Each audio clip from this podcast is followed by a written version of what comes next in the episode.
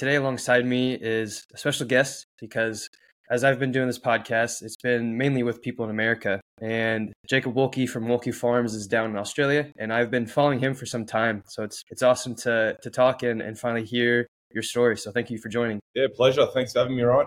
So I guess to get started, yeah, because um, I know yours is relatively new, correct? Wolki Farm? Yeah, my wife and I got into it in two thousand nineteen is when we sort of started taking a keen interest in, you know, where our food came from, and we were dissatisfied with local food systems, which is which is another whole interesting thing that I've, you know, I've almost come full circle on it. You know, I I wanted grass-fed beef that hadn't been uh, drenched and medicated, and, you know, I had some requirements that I was looking for for food for my family, and I couldn't find it uh, anywhere. I went to the local butchers, I went to the local farmers markets, I did a bit of research online to find someone local, couldn't find it anywhere, so started, thought I'd do it myself.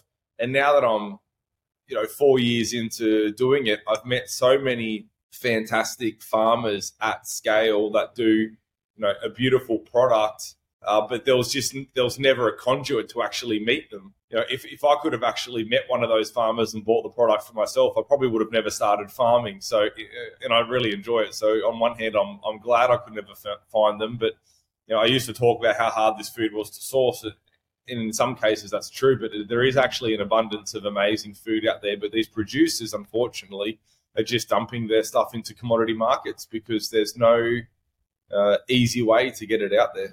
Hmm. All right. So there's actually two really awesome pieces that I would want to go with. So the first one, just going back to before you even started, what did that look like whenever you, you wanted to make that decision to finally start a, a, a farm? And yeah, did you just have a game plan, or did you already have land and you just kind of dove in? What did that look like? Yeah, sure. So I've been, uh, like my family, we're merchants, we're bricks and mortar retail, and have been here in Australia for three generations, selling belt buckles and belly button rings, basketball cards, C Ds, D V Ds, T-shirts, Levi jeans, you know, whatever we could. Like, we've got a saying in our family, all we care about is, can we buy it for one dollar and sell it for two? You know, we'll, we'll sell carpet. It doesn't matter.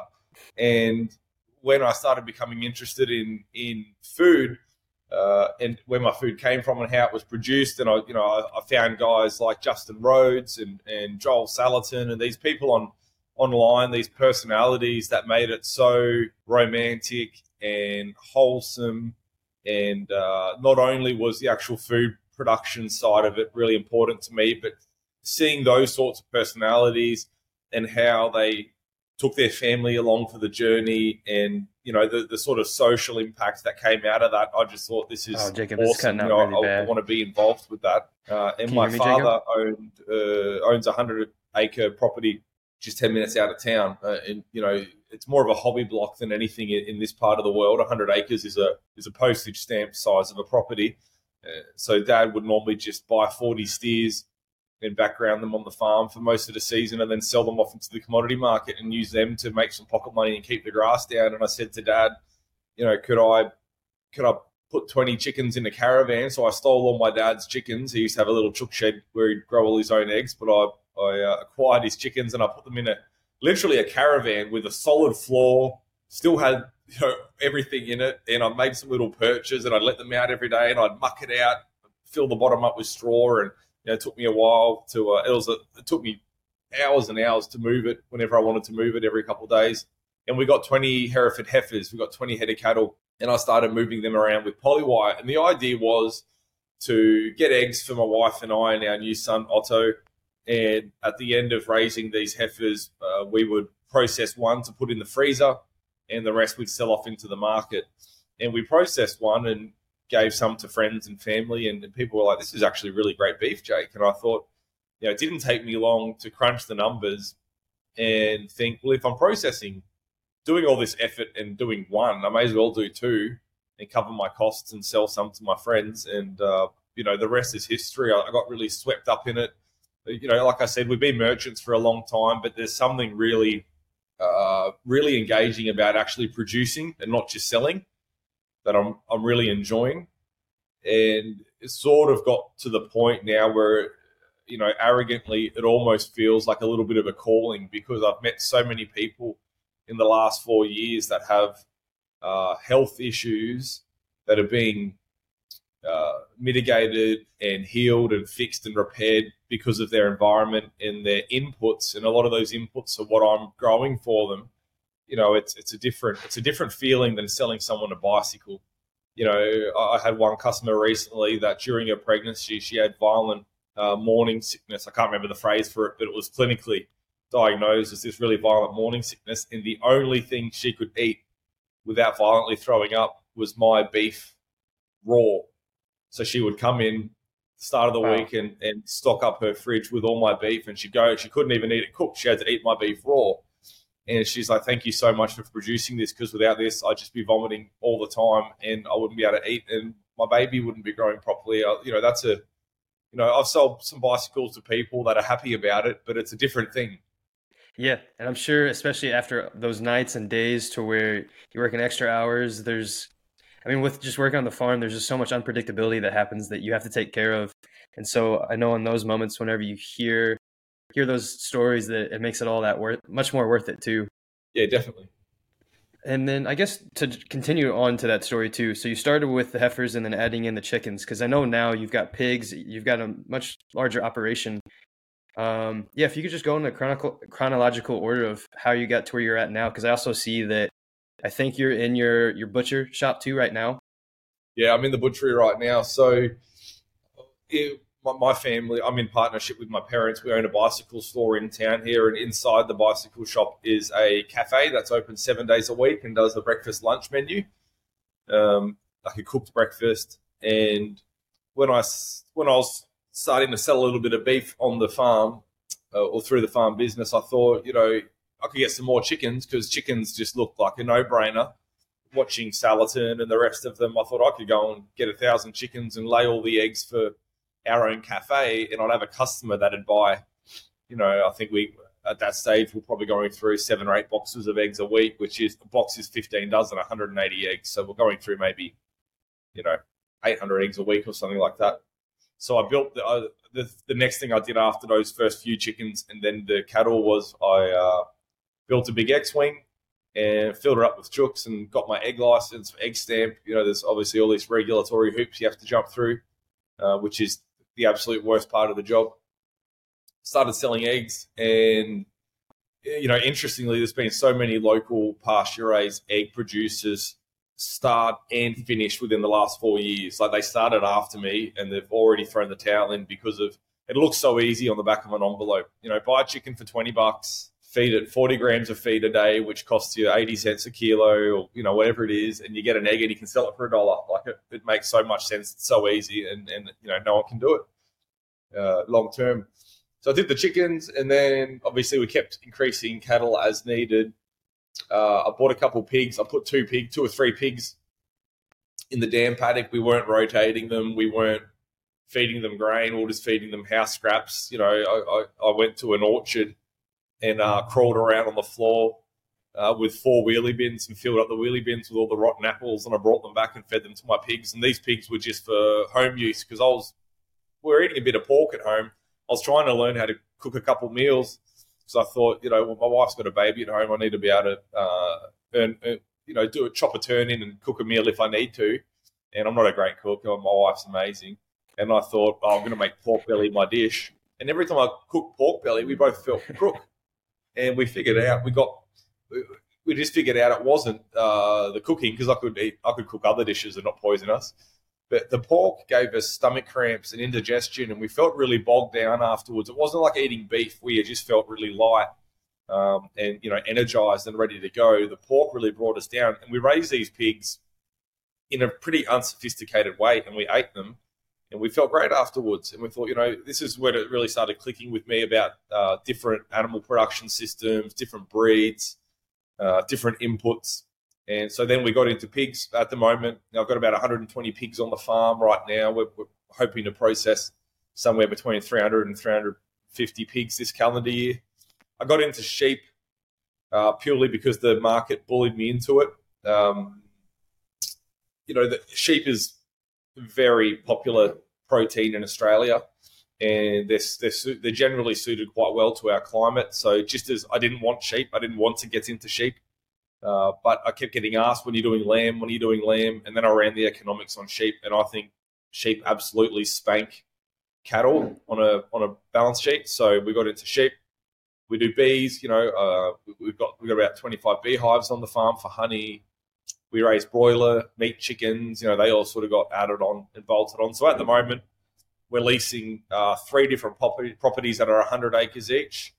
Uh, the home farm is where we have all the pigs, all the broilers, all the layers, and, um, and you know, one of our mobs of cattle and the flock of sheep. And then the two leased properties both have mobs of cattle that we're backgrounding. You know, one's got cows that are gestating at the moment. Another one's got our weaners that we grow out for slaughter.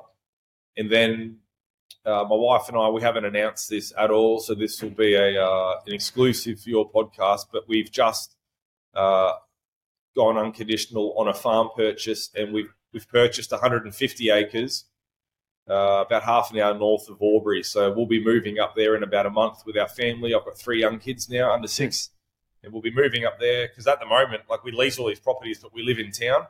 So I'm going to go up there and get some more cattle, get some more sheep, and and and, and scale the business a bit further. So you've, you've really um, expanded this farm, and you mentioned how there were a lot of folks that started after you started and already stopped.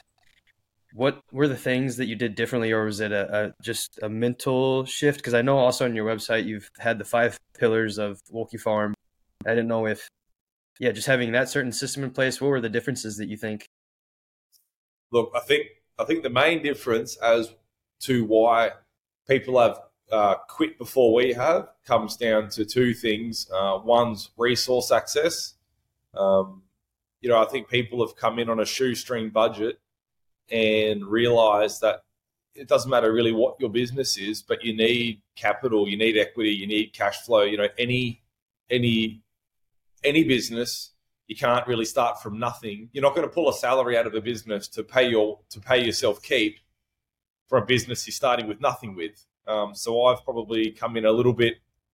Uh, I wasn't as naive in that sense, having been in business for a while, and uh, I, I I underestimated how much I'd have to put in. I never thought I'd have to buy a butchery. You know, when I started the farm business, I put about a hundred thousand dollars into it, and I bought you know my first few cattle and. and a few pigs and a and a uh, I built an eggmobile, and I got a silo, and I bought a buggy, and you know I was about a hundred grand in, and the farm was ticking along just fine. Uh, on the small scale, it was it wasn't having to produce an income for me because I've got other businesses in town paying my way.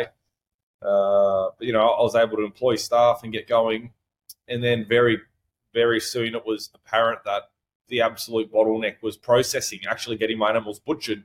Because here in Australia, you send your animal off to a state-certified abattoir for slaughter, but the, the, the slaughterhouses don't do any cut-up for you. It has to come back to a local butcher, local boning room, and they do your cut-up for you.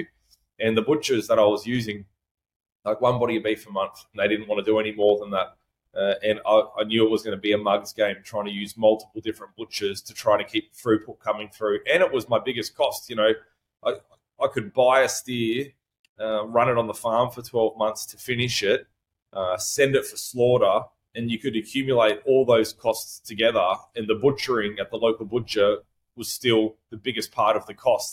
Even after the acquisition of the animal, the cost of running it, the labor, the minerals, the lease land, the the the, the slaughter fee, everything, the butchering costs more. So we purchased the uh, butchery, which is, you know, it's another few hundred thousand dollars that we um, tipped in, and we couldn't run our business without it. So I think, you know, one reason people fail is they're undercapitalized, and the other reason is they're just not willing to put the hours in and work hard enough. You know, there's there's I, I helped a few people. You know, they wanted a bit of advice getting their, their little egg business going, and then two three months later they're messaging me going, "Oh, you got no idea how much work it is." I'm thinking, like, you've got two hundred chooks.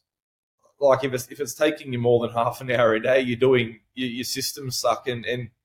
You know, you're not going to get any sympathy from me about having to work hard. It's just welcome to the real world.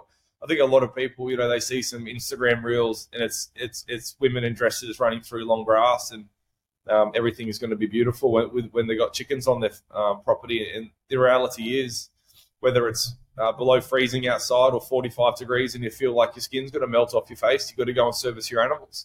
You know, there, there, there, there's labor that's required. You know, I'm regularly I regularly go home, eat dinner, kiss the kids on the head, come back to the butchery and work till ten o'clock at night because we've got throughput that demands it. So, uh, you know, there's skills and labor shortage here at the moment. So I think, you know, it, it's an equity problem. It's a cash equity and it's a labor equity problem as to why people fail.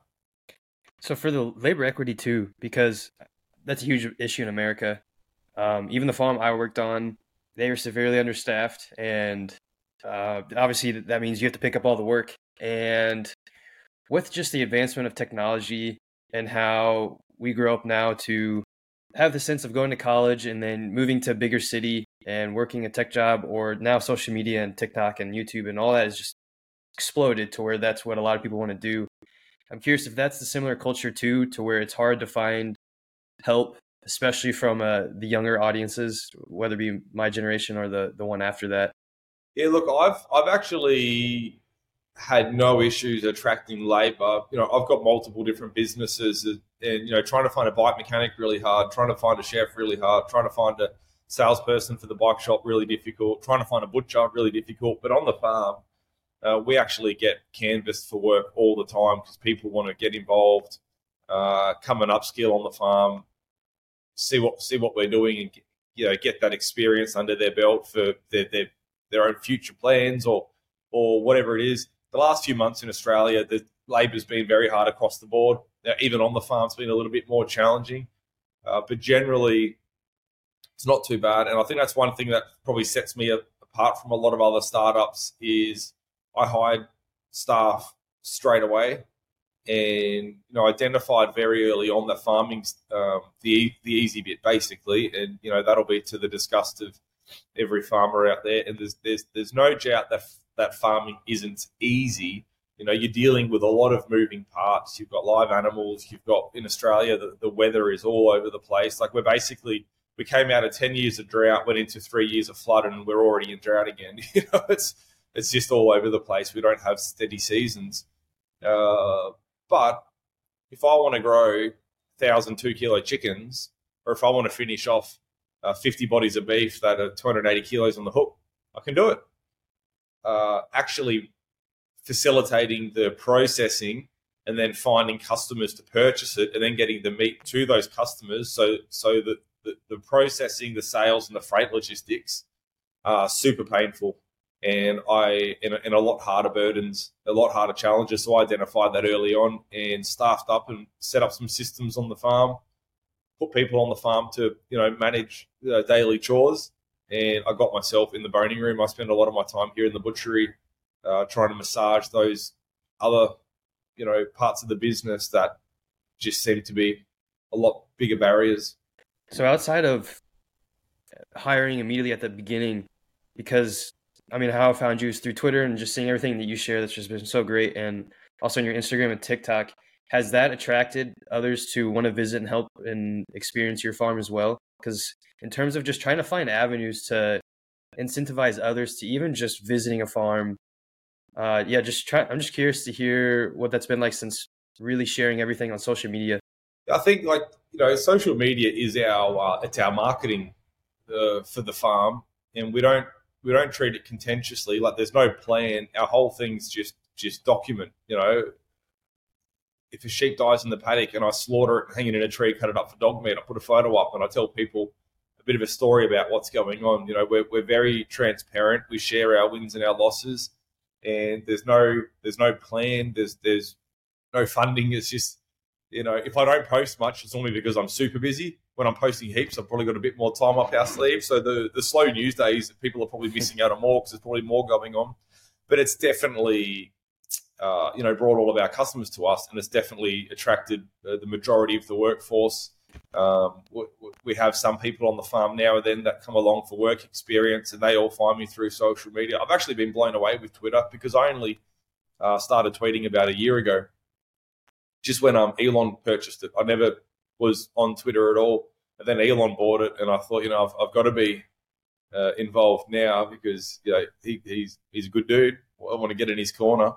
And, uh, you know, prior to that, my other social medias for the farm, Instagram, Facebook, had, had three years of history on them. And, and Twitter overtook all the followers in a few months, uh, which was, you know, and, and the actual connection part of Twitter has really blown me away, networking with people. But yeah, you know, it's it's super important for what we do because we don't have the budget or the uh, sophistication to launch uh, media campaigns and and um, you know all all these sorts of things. So just being able to reach people directly through sharing our stories, vital.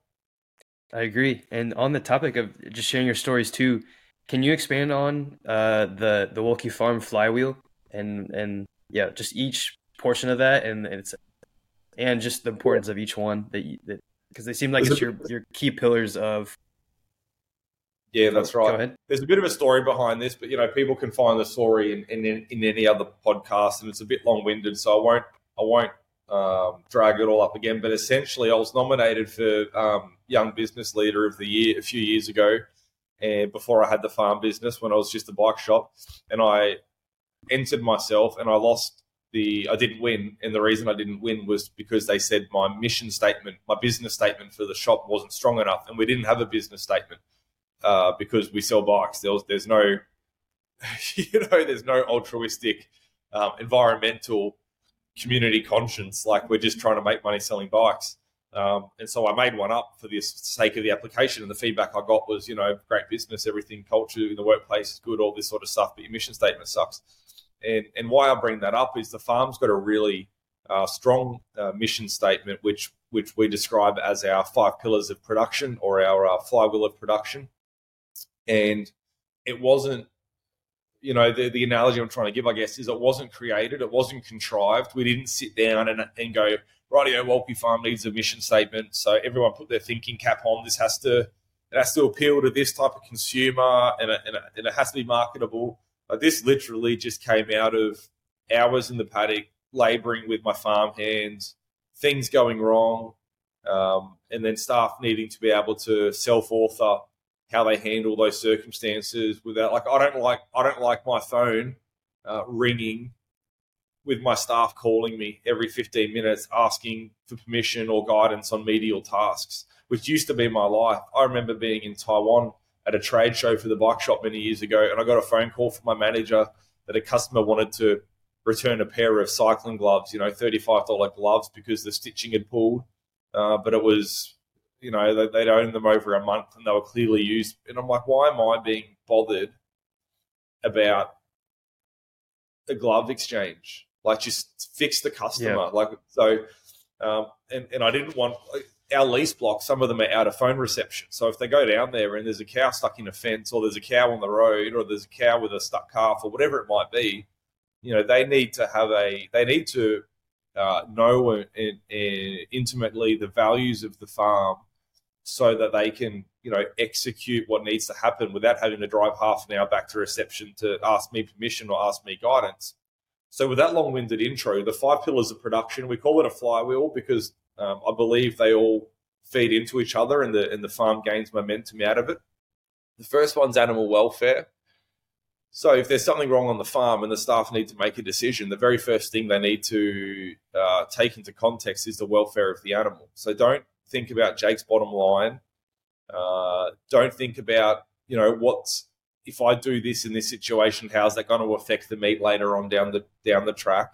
You know, don't think about the environment. It's not the environment's at the moment. We've got an animal that's suffering or in trouble or or, or you know on the on the road or whatever. So think about the welfare of the environment. And for us, welfare, people have this idea that, you know, they're giving great welfare to their pet dog because they keep a big bowl of kibble filled up all the time, and the poor dog's diabetic, morbidly obese, walking around with its stomach dragging on the ground because it's so fat from eating these, you know, ultra-processed, carbohydrate-based kibbles. And these people are thinking that they're showing all this love to their dog uh, by indulging its gluttony, and it's just simply not welfare. They're not respecting the nature of the animal. So welfare for us is species appropriate. So you need to take into account what the animal is, where it came from, And, and where is it now? So an example of that, uh, let's say pigs. You know, pigs are forest-dwelling animals um, from Europe. And so cooler climate, heaps of shade, omnivorous, social. But our pig production in the West, they're in sheds. They only ever see sunshine and fresh air the day they're on the truck when they're going to slaughter, the very last day of their life. They've got their teeth ground out. They've got their tails cut off because they're so bored and understimulated that they'll eat each other. Um, if they're, if they're kept intact like that, there's no natural matings. It's all artificial insemination. They're not social across age groups. They're just social in their uniform lots. Um, and I just I think that is just against everything that, you know, contextual welfare should be. So our pigs are outside. They're in the dirt. Um, they're wallowing. They're rooting around in the soil. Uh, there's different age groups mixed together, all these sorts of things. But then we also have to think about where they come from. They came from a cooler climate with lots of shade.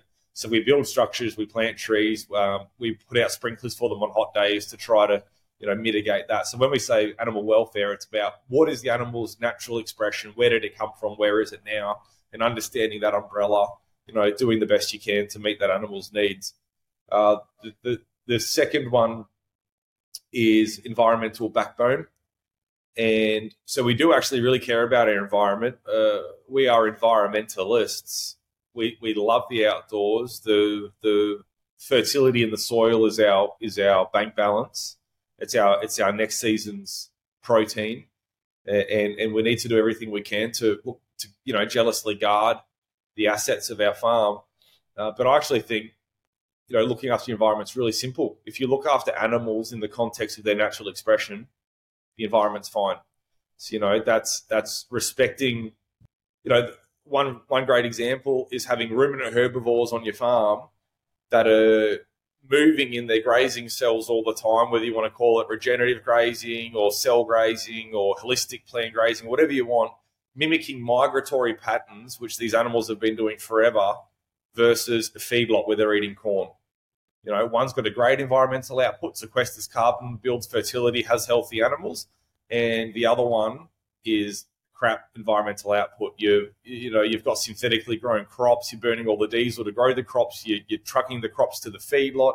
You've got all the cows crapping in one spot, so you've got to have an effluent management plan. You've got to burn more diesel and labour to get rid of the manure out of the feedlot. You know the animals are getting sick, um, et cetera, et cetera. So they're being fed subtherapeutic antibiotics. You know yada yada yada. But that whole environmental uh, catastrophe can be mitigated if you respect the natural expression of the ruminant herbivore and you keep them moving. So it's actually, it's not an environmental plan. It's just respecting the animal, and the environment responds brilliantly because, shock horror, animals are part of the environment, and animals are the beginning of the fertility cycle. Uh, so so that's why it's a flywheel. If you look after the animal, welfare number one, the environment's a default. It, it's, you know, enhancing environment is a byproduct of, of contextual animal welfare. Step number three is we want to create healing food for our community. So just through the, uh, and you know, I used to think maybe we're going to say nutrient dense food, maybe we're going to say quality food. It's like, nah, grow old pear. I believe our food heals people. And you know, the, the plural of anecdote is data. And we don't have great data on this because no one, you know, I don't know, I can't do everything. You know, I welcome anyone that wants to come Uh, any university or, or any medical group that wants to come and, you know, nutritionally test our food, do studies on consumers and their health. You know, I'm sure we could put people and produce together to make that happen. But, you know, I've got my cards full and I can't do everything. But all I know is I get a lot of anecdotes. And to me, a lot of anecdotes is as good as data because it's the collective noun version of it. And I hear all the time about how much people, how much better people feel. They're not throwing up anymore. They don't have indigestion anymore. They've lost weight. They don't have eczema. The amount of women that come to me and say that their kids are allergic to eggs and they get eczema, skin rash, until they eat our eggs, and then there's no problems and the skin rash goes away, it just blows my mind. So I don't know why. I just know it happens. And so we want yeah. to produce that for our community. And I believe if you look after the animal in context to its natural expression, you've got an environmental backbone, and you and you you know building the commons on your farm, and that includes not using herbicides and pesticides and fungicides. You know we're an organic-based farm. That the quality food is again it's a byproduct of that system. Number four is we want to build community, so we're super transparent through social media. We do a lot of uh, community days on the farm, farm tours, spring fairs, uh, you know, uh, keynote sessions. Where we're hoping in the future to be able to facilitate weddings and all sorts of things on our new property. Uh, so we want to be a socially active farm uh, that's transparent and open. And then number five is we want to make profit. You know, at, at, after we've done everything else and left nothing on the table, we've done everything to the best of our ability. We price our produce to give ourselves uh, the profit we need to not only be viable, to but to be able to bankroll becoming uh, larger and scaling, and you know, and then the whole thing repeats. Awesome. That was really great. Thank you for sharing. And that was really interesting because I was vegan for two and a half years, and I noticed this trend with just the huge push of plant-based and pinning animal agriculture on climate change. It's just really interesting, just all, all the terminologies just tossed around for people that have never even worked on a farm, have never really talked to farmers or ranchers, because it's clear as day how much folks like you care about everything you're doing. The fact, even just going back to the first point of that wheel, taking out profits and and all of that, you really thinking about the actual health of the animal, ensuring that they have everything they need. Um, yeah, that's just very telling. And that's why any listeners that have vegan friends or whatnot, I think just that whole entire clip would just be great to share, because this is very common from the, a lot of the folks that I talk to and I've worked with. They truly care about the animals they're, and the land that they steward. Uh, I mean, you're, you're sacrificing so much. And then at the end of the day, yes, you need a profit, but that's just because without that, then this goes under and you're not providing the food. And, and then the community suffers from all of that. Um, well, you know, that's, so it, yeah, that's, that's another whole sort of really um, great. And thank you for sharing. And then on the top. Well, I'll, you know, I was just no, going to go touch go on, Ryan, that, um, that we're, we're unap- unapologetically pro-profit. You know, p- people feel like they As need to should. justify, like, I watch I watch re- regenerative farmers and direct-to-market farmers get on their soapbox and, and explain why their eggs cost the way they are and say, look, we're not actually making that much money. We're just scraping by. We're just trying to produce food for you and stuff. And, you know, that's a nonsense. If if you should be, like, making money, you should be, you know, setting your family up. I don't I don't want to scrape by. I want to build an empire. I, I want to be wealthy. I'm not interested in subsistence farming. Um You know, and part of that is not gouging your customers for price. I'm working really hard at the moment. Like my one of my goals in Australia is to be the best value direct to market uh, retail producer. I don't like I, I joke all the time that our food is air quotes expensive. There's a certain price tag that comes along with it, but all my effort is is put towards uh, pushing the price down so I can sell more of it and, you know, make more money through volume and scale. Um, you know. A lot of people feel like they need to apologize for that, and I just think that that's um, it's, it's a socialist agenda. The fact that we need to, you know, apologize for creating value. Why would you apologize for creating value? Especially whenever, again, it goes back to we die without food. So this is the most important uh, aspect of civilization, essentially. But on the topic, because you were mentioning to uh, just direct to, to market, but then also how. Going back to searching for grass-fed, and you and you realized a lot of them were just going with the commodities market. So I guess, can you just shed light upon, yeah, just the commodities market and why a lot of those farms were doing that versus what you're doing, and the, the direct to, to market and the challenges that you face with all of that? Yeah, well, there's, there's heaps of reasons why, Ryan. You know, pick your poison, really. Like a lot of farmers sell into the commodity market because it's there, because they've always been doing it. Uh, because they might have five hundred weaner calves for their season, and that's their crop, and they can just get rid of them on one day and not have to worry about it again.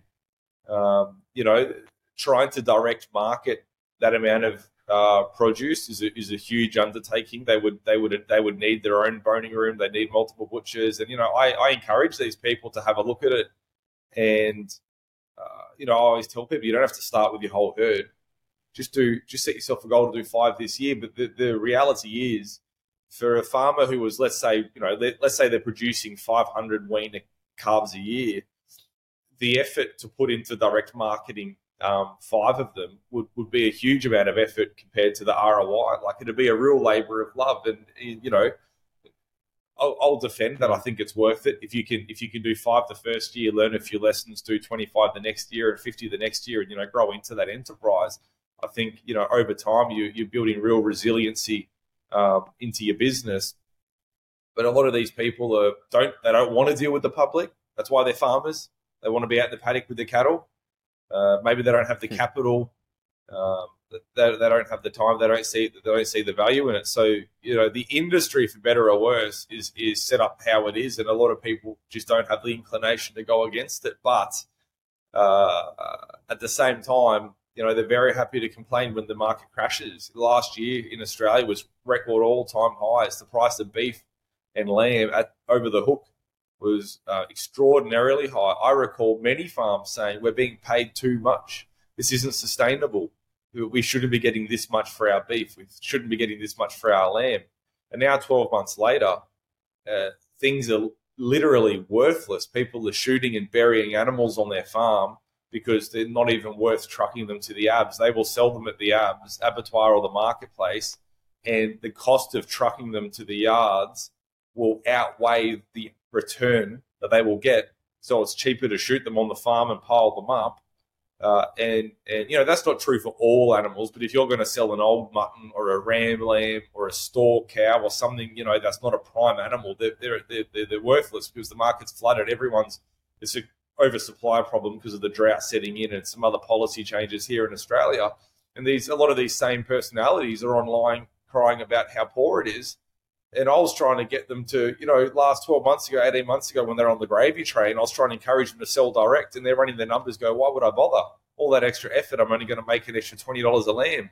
I'm saying, look ahead two years. The market's going to crash because it always does. It's up and down. It's the same as the housing market. It's the same as the stock market. It's the same as every other market. It's boom and bust. And when the good times are rolling, you need to be investing to make your business more defensible, because the reality is all these commodity farmers are price takers.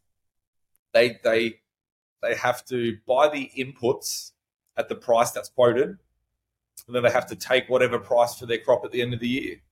Uh, so they're gambling. A lot of them are gambling in, in a lot of ways, and I'm not interested in that. I, we're price makers, not price takers. You know, it comes with its own set of challenges, but you know, I've been in business long enough that I don't know, I don't, I, I don't have the appetite for putting twelve months of work in and then gambling my income.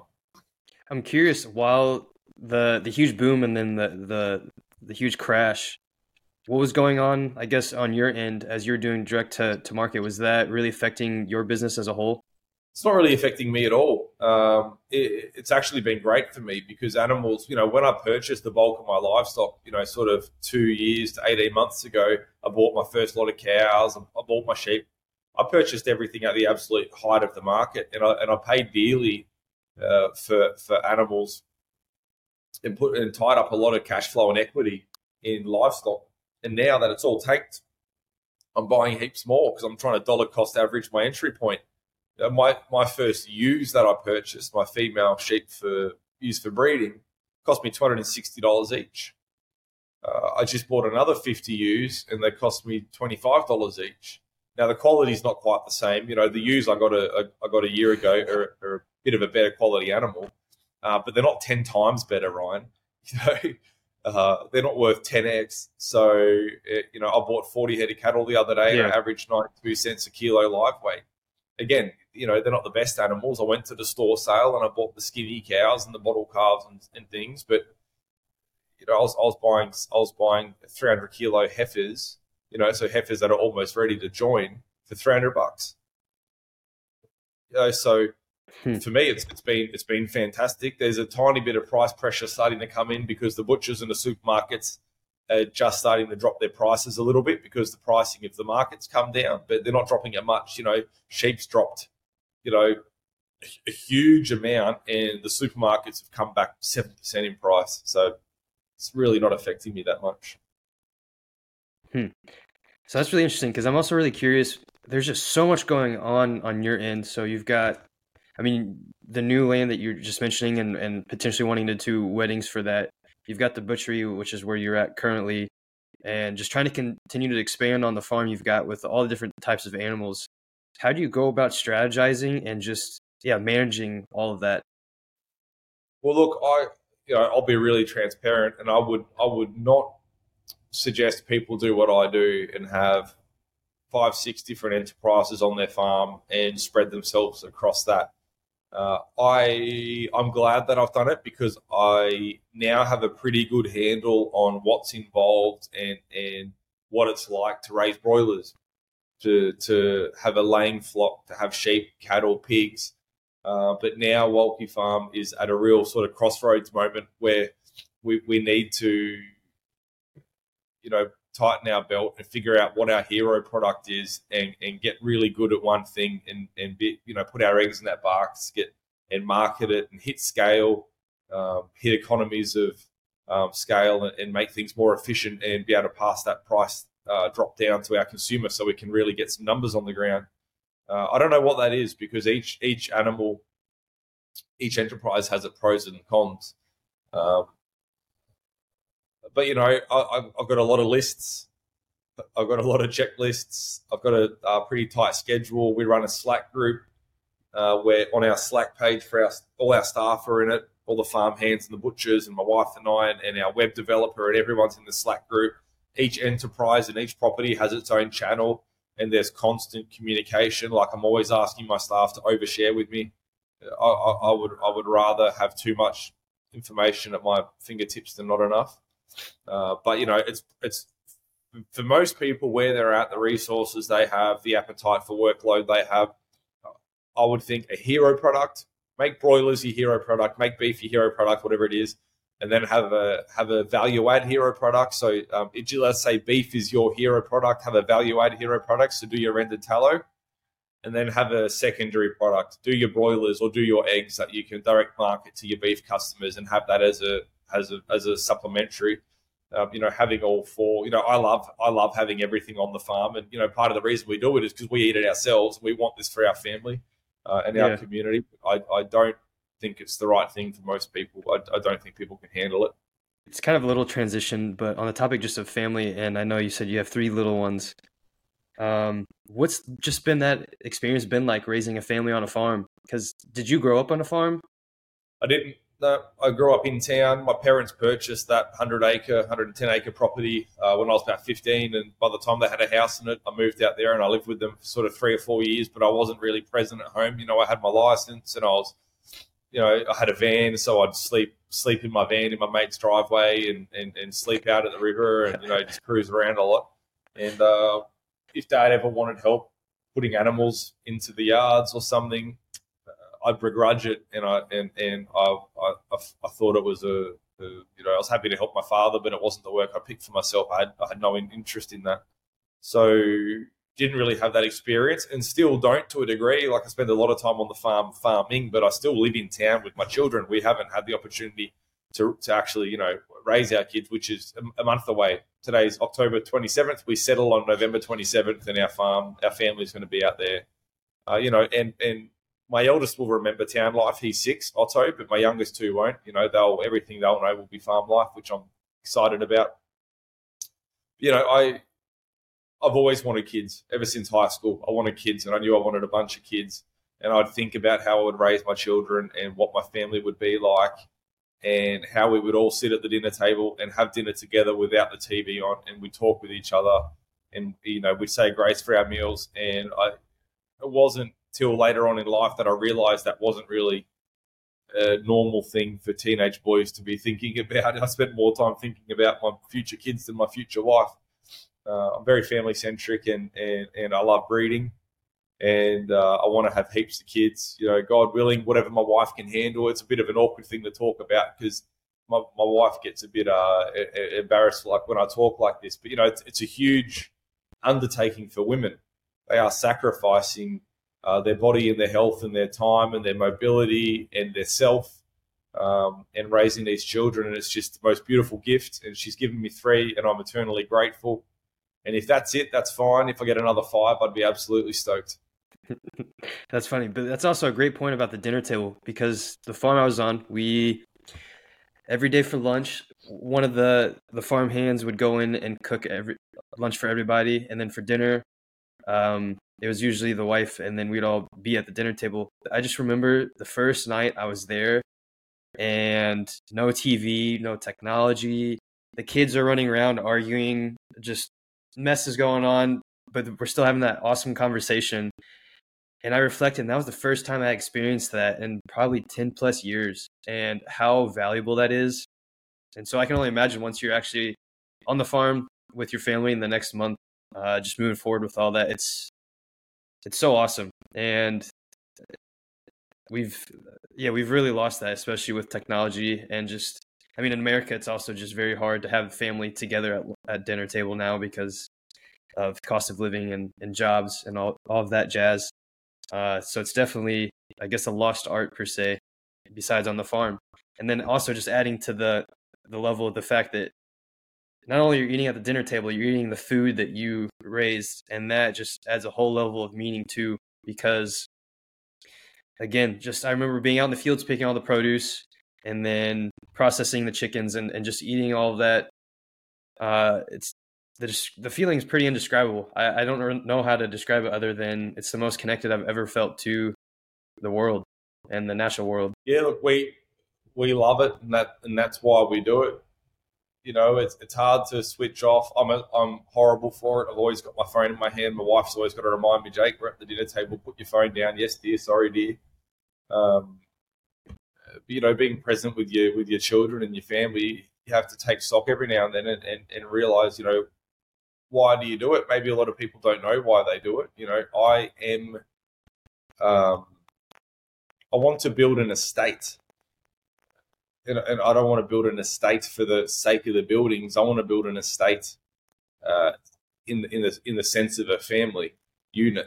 And you know, I've got a pretty tight family. Like my grandparents still live here in town. My grandpa does deliveries for me and helps on the farm. And you know, we're very active in in each other's life. But you know, I still think that there's a way to like I look at things um, like the Kennedys, the American political family, and you know, whatever your opinion of the Kennedys is is, is here nor there, but uh, I recently saw a video with uh, the current presidential candidate at his uh, beachside home, you know, beautiful big villas, and it was like a it was like a uh, golf green, but there was three or four enormous properties, and the Kennedys as a family have lived in that estate for something like four generations, and it, it's.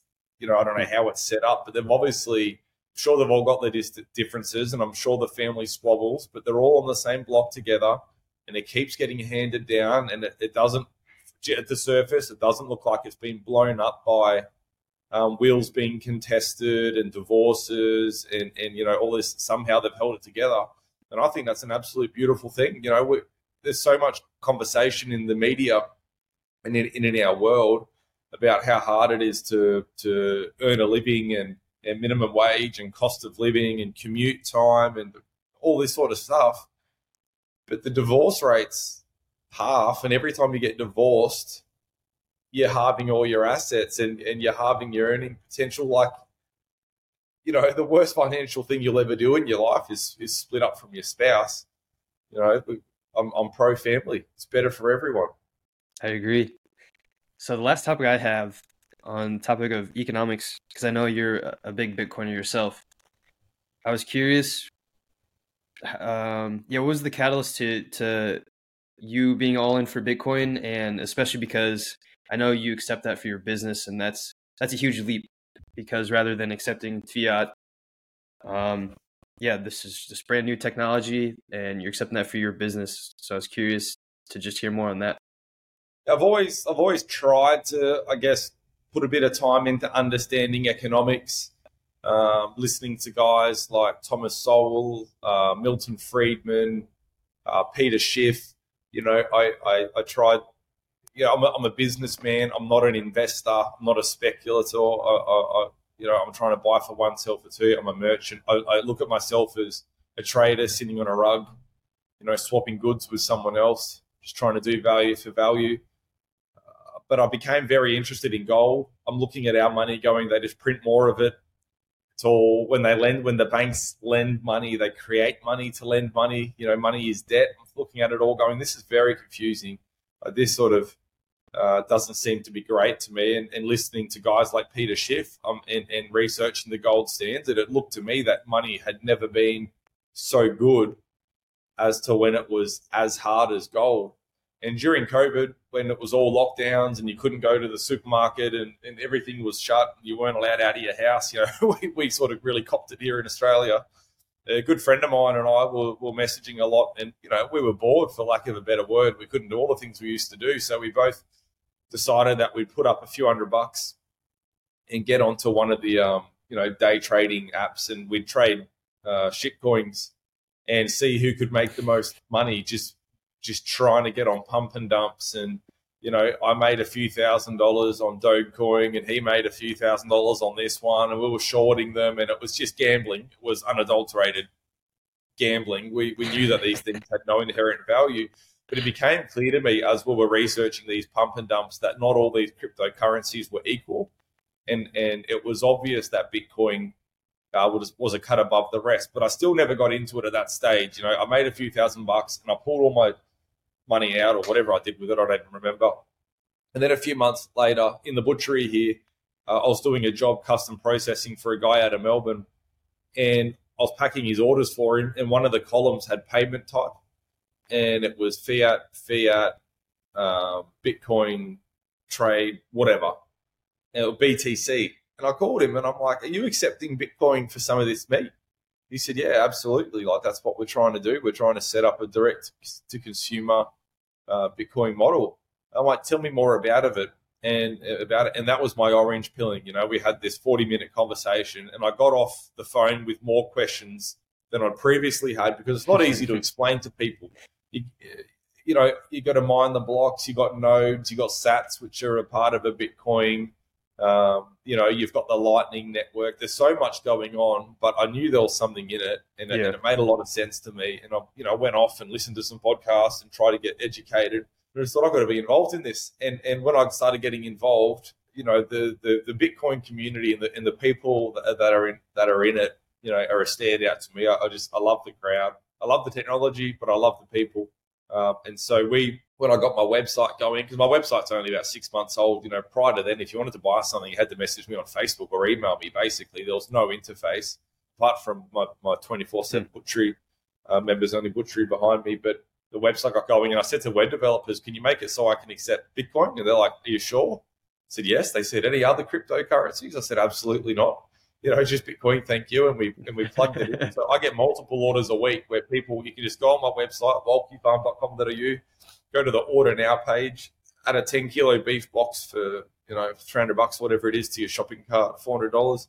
Uh, and and um, on the exit, you can select uh, fiat or Bitcoin. And then the Q R code comes up and, and you send it through on chain, and that's that.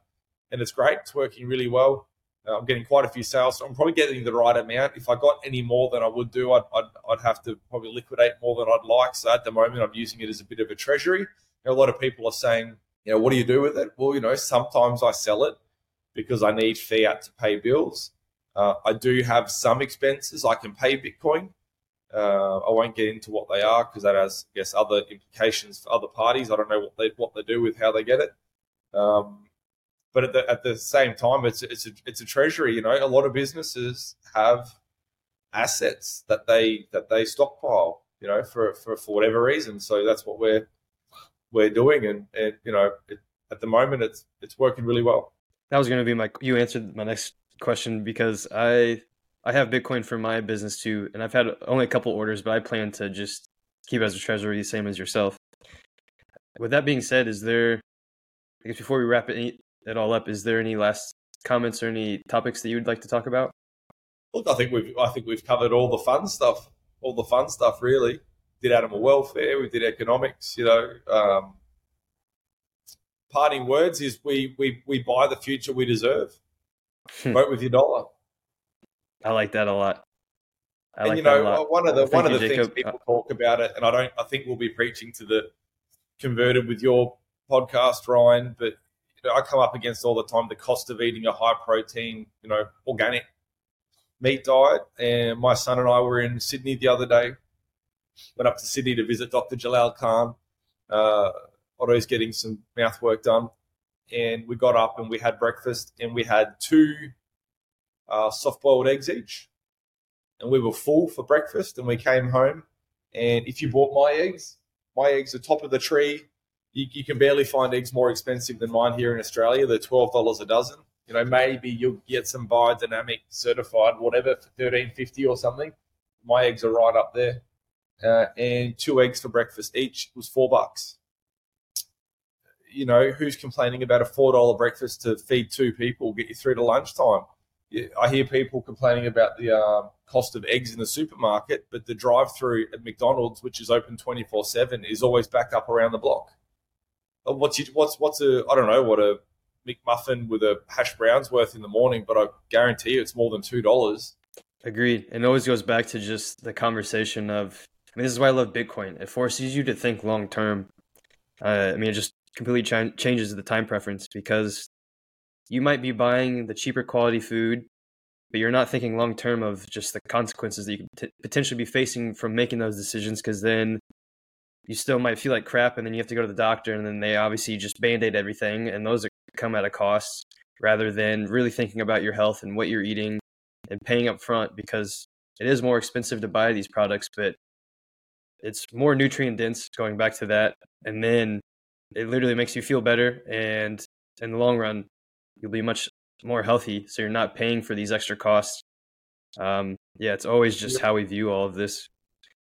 Well, you're you're absolutely right. You know, you're, you're you're investing in your future health. You're trying to protect yourself from medical expenses, time sick on the couch, premature death, disease, all this sort of stuff. Um, but, you know, I, I don't even think for ninety percent of the population we even need to get to that point of the argument. The fact that all the bars and all the clubs have people spilling out of them, they're so full, and they're selling cocktails for twenty-three dollars a piece. And then people complain about the price of grass-fed beef. You know, it's just an absolute nonsense. You could buy a day's worth of protein for the price of one cocktail. You know, people spend three hundred dollars on a pair of designer jeans, and they've already got degenerate holes ripped in the knees. You know, like yeah. my wife, my wife was recently the bridesmaid, one of the bridesmaids to my sister. My sister got married two weeks ago. So she went and got her nails. All the bridesmaids had to go and get their fingers and their nails done as a group, so they all matched, right? It's the first time my wife's ever gone and got her nails done. eighty-five dollars to get her fingers and her nails done. And she's sitting in there, and all these women, as she's listening to the chit-chat of all these women that are in there every fortnight, spending almost one hundred dollars a fortnight. You can do your nails at home. You could buy a bottle of nail, you know, and I know it's all not the yeah. same, and but it's a priority thing. twelve dollars for a dozen organic yep. eggs, or you, or, or you know, that'll that'll last you a week. It's just it's just beyond belief. Like, our priorities are completely stuffed, and um, you know, I've I've got a lot of customers that make enormous sacrifices within their families to keep my protein in their fridge and freezer, and I'm I'm I'm extremely grateful, and I'm very proud of them for priorities they have in their life. And when I see that, you know, I go out of my way to offer combos and bulk discounts and, and, and, and different things to these families, because I know, you know, how, how much they value it. So it makes me more motivated to, you know, help it, help make it accessible for them. That's awesome. Well, to all the listeners then, I guess, where can they find you at? Yeah, I'm on X, Twitter, at Jake Wolki, W O L K I. Wolki Farms on Facebook, Instagram, our website. I said the U R L before. You know, I'm very accessible. If people want to D M me or call me or email me, I'm I'm I'm pretty much an open book if people want to get in touch. Um, yeah, not hard to find. Awesome. Well, thanks again, Jacob, for joining. Yeah, thanks so much for having me. All right, have a good one, y'all.